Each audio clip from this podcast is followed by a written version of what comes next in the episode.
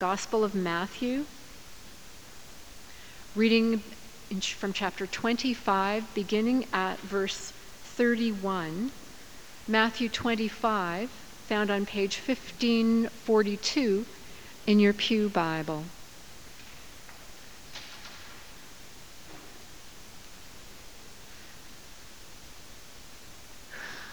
When the Son of Man comes in his glory and all the angels with him, he will sit on his throne in heavenly glory. All the nations will be gathered before him, and he will separate the people one from another, as a shepherd separates the sheep from the goats. He will put the sheep on his right and the goats on his left. Then the king will say to those on his right, Come, you who are blessed by my Father. Take your inheritance, the kingdom prepared for you since the creation of the world. For I was hungry, and you gave me something to eat. I was thirsty, and you gave me something to drink. I was a stranger, and you invited me in. I needed clothes, and you clothed me. I was sick, and you looked after me. I was in prison and you came to visit me. Then the righteous will answer him, Lord, when did we see you hungry and feed you? Or thirsty and give you something to drink? When did we see you a stranger and invite you in, or, or needing clothes and clothe you? When did we see you sick or in prison and go to visit you? The king will reply, I tell you the truth whatever you did for one of the least of these brothers of mine, you did for me. Then he will say to those on his left, Depart from me, you who are cursed, into the eternal fire prepared for the devil and his angels. For I was hungry, and you gave me nothing to eat. I was thirsty, and you gave me nothing to drink. I was a stranger, and you did not invite me in. I needed clothes, and you did not clothe me. I was sick and in prison, and you did not look after me. They also will answer, Lord, when did we see you hungry or thirsty, or a stranger, or, or needing clothes, or sick, or in prison, and did not help you? He will reply, I tell you the truth. Whatever you did not do for one of the least of these, you did not do for me. This is the word of the Lord. Thank you, Cheryl. We're on week two of a, a two week sermon series on the sixth commandment Thou shalt not murder. Real summertime cheer, right?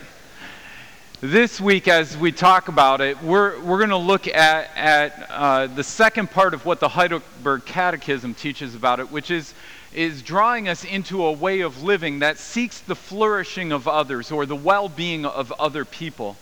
And to enter us into this space, I want to tell you just briefly about a friend of mine named Frank. Frank was uh, retired when I met him. Uh, and he used to drive bus on these long trips, kind of tour bus driver. He enjoyed it. He was very extroverted, loved just meeting people and talking to people. And, and Frank, Frank, as I was talking with him and getting to know him a bit, told me that his eyes were starting to go. That was his wording on it. My eyes are starting to go. And over the course of a couple years, they kept deteriorating to the point that he, he needed to have something done or he would go blind. And his doctor actually found a way to do an eye transplant. And so Frank had an eye transplant. And, and a couple weeks after the surgery, everything went well, and he had the patch off again. And he looks at me and goes, You notice anything different? Had this fun sense of humor with him. But then as we got talking, he started using a phrase that has stuck with me, and he would say, I'm always looking through someone else's perspective. Whew, yeah, I'm always looking through someone else's perspective. Eh, that's really what's at the heart of what's going on in this text and, and what we're called to do in, in response to that command do not murder. It's actually not just do not, not murder, it's go and seek the well being of others. Look at where they're at and look through, at life through their perspective. See what they need. See how you can come alongside them. And if, if you dare, dare to see the image of God in them. The Heidelberg Catechism question and answer here goes this way Is it enough then that we do not murder our neighbor in any such way? The answer is no. By condemning envy, hatred, and anger, God wants us to love our neighbors as ourselves, to be patient, peace loving, gentle, merciful, and friendly toward them, to protect them from harm as much as we can, and to do good even to our enemies. Tall order, right? I mean, it really is a tall order that goes right alongside that passage that Cheryl just read for us of, of coming to that day and, and, and standing before Christ and Him saying, You loved me when you took care of, and listing all of them the hungry, the thirsty, right? It's a tall order that provokes in us this big question when did we see you, Lord? When did we see you? And, and if you listen to that text carefully, or if you go back and read it again, you'll notice that, that both the righteous and the unrighteous asked that same question When did we see you? This whole text is, is drawing us into a place of, of checking our vision, how we look at the world around us, and particularly how we look at other people. How do we see them? Who do we see in them? You know, when I hear Jesus list there as he's going through Matthew 25, I start getting all sorts of questions that make me sound like that, that, uh, that teacher of the law who went to Jesus and said, But who is my neighbor? Remember that story? Teacher of the law comes before Jesus and says, what must I do to inherit eternal life? And Jesus tells him to keep all the commands. And as they're going along, Jesus summarizes that law and says it's that law is love God and love your neighbor. And, and it says the teacher wanting to justify himself ask the question, Who is my neighbor? And to be honest, that question, that question feeds into our reading of, of Matthew 25. And, and here's some of my gut responses as, as I start going through that list. Take care of the hungry. But what if they had a poor work ethic? Right? I mean, what if they're hungry because they're lazy? Anybody else? Uh, you don't have to raise your hand. Thirsty. But what if they're a drunk on the street? Stranger. What if they speak a different language from me and I can't communicate with them? Clothes. But what if they gambled away everything they owned, including the shirt on their back?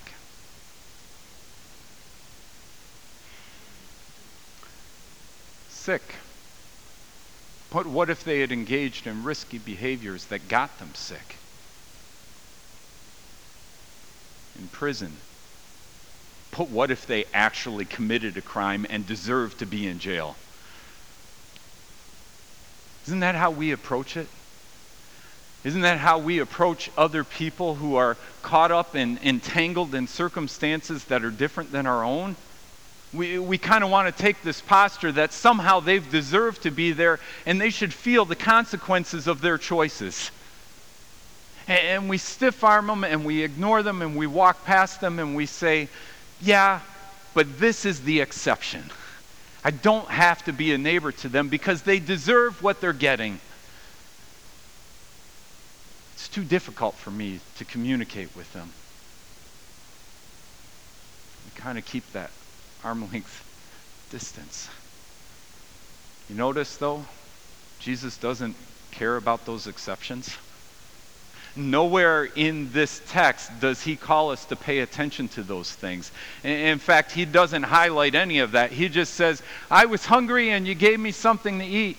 I was thirsty, you gave me something to drink. I was a stranger and you invited me in. I was naked and you clothed me. I was sick and you took care of me. I was in prison and you visited me.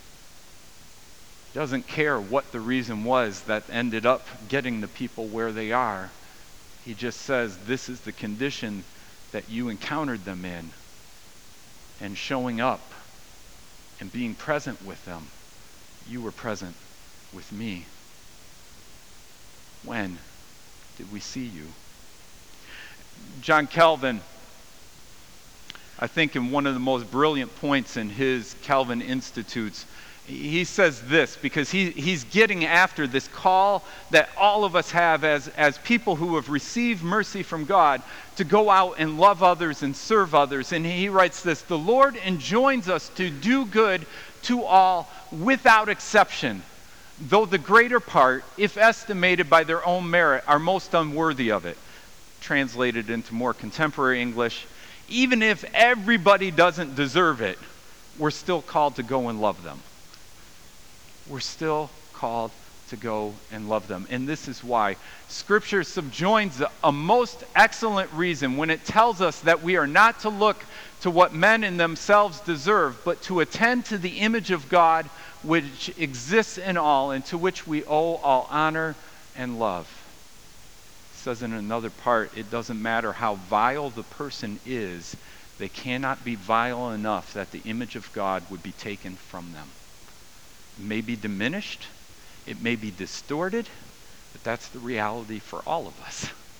None of us bear God's image fully and faithfully.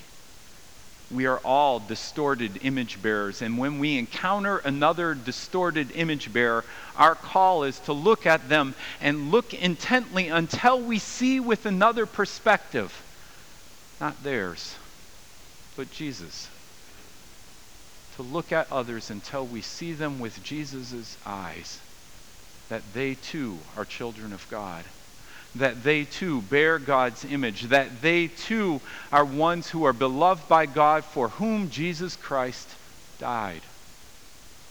A little while later in that same section, Calvin says this In this way, only we attain to what is not to say difficult, but altogether against nature to love those that hate us, render good for evil, and blessing for cursing, remembering that we are not to reflect on the wickedness of men, but look to the image of God in them, an image which, covering and obliterating their faults, should by its beauty and dignity allure us to love and embrace them.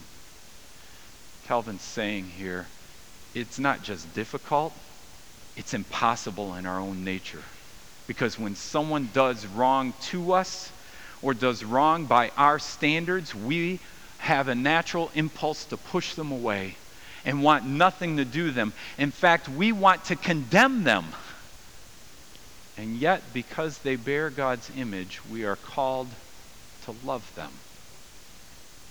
Love your enemies. Whew. It's hard, isn't it?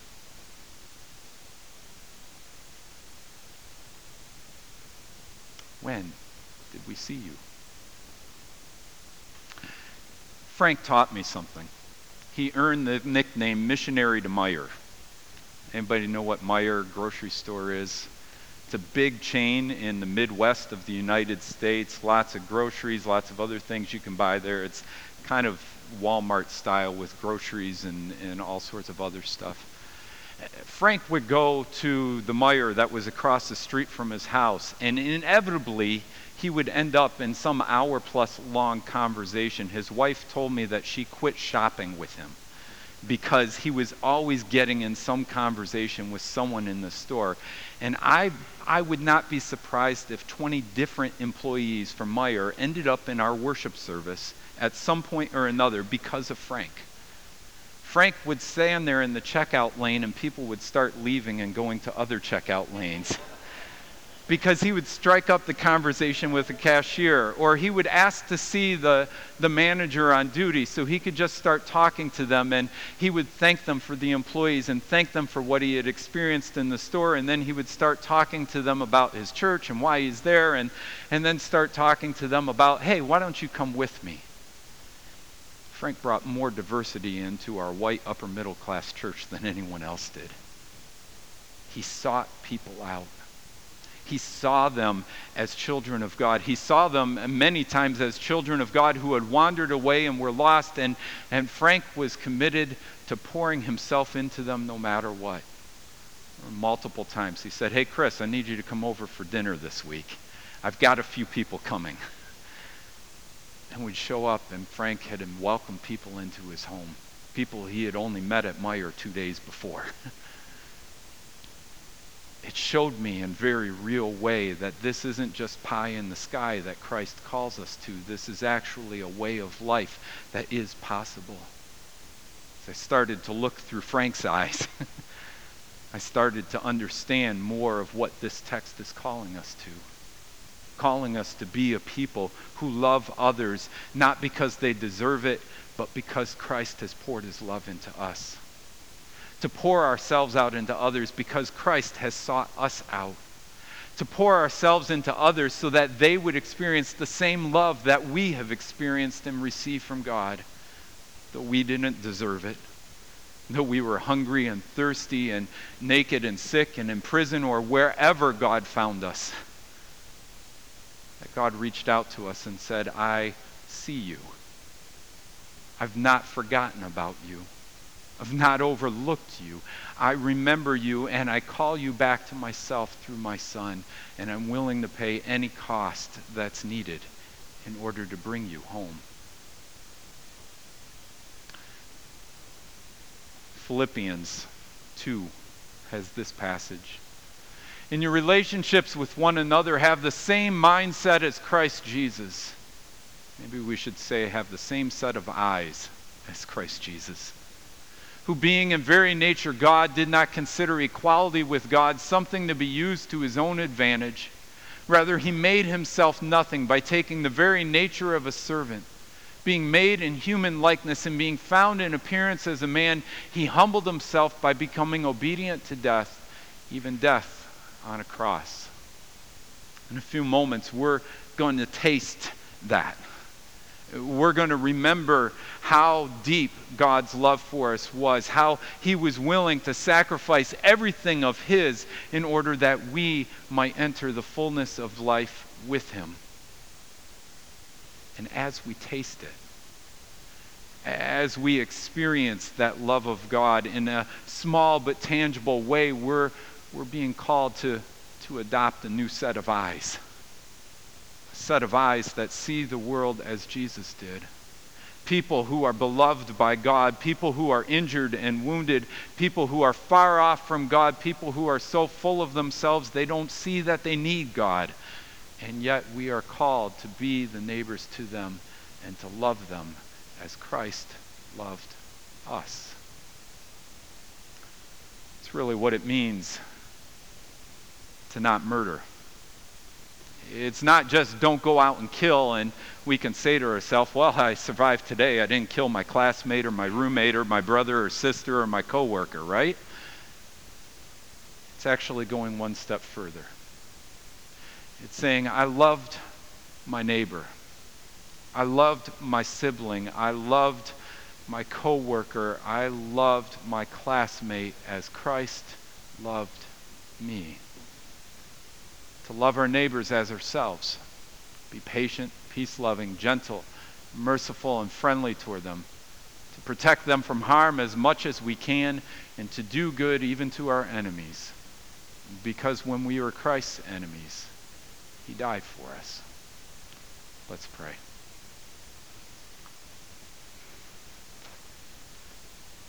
So often, Lord, we look at your grace as the forgiveness you have given us to make us right with you.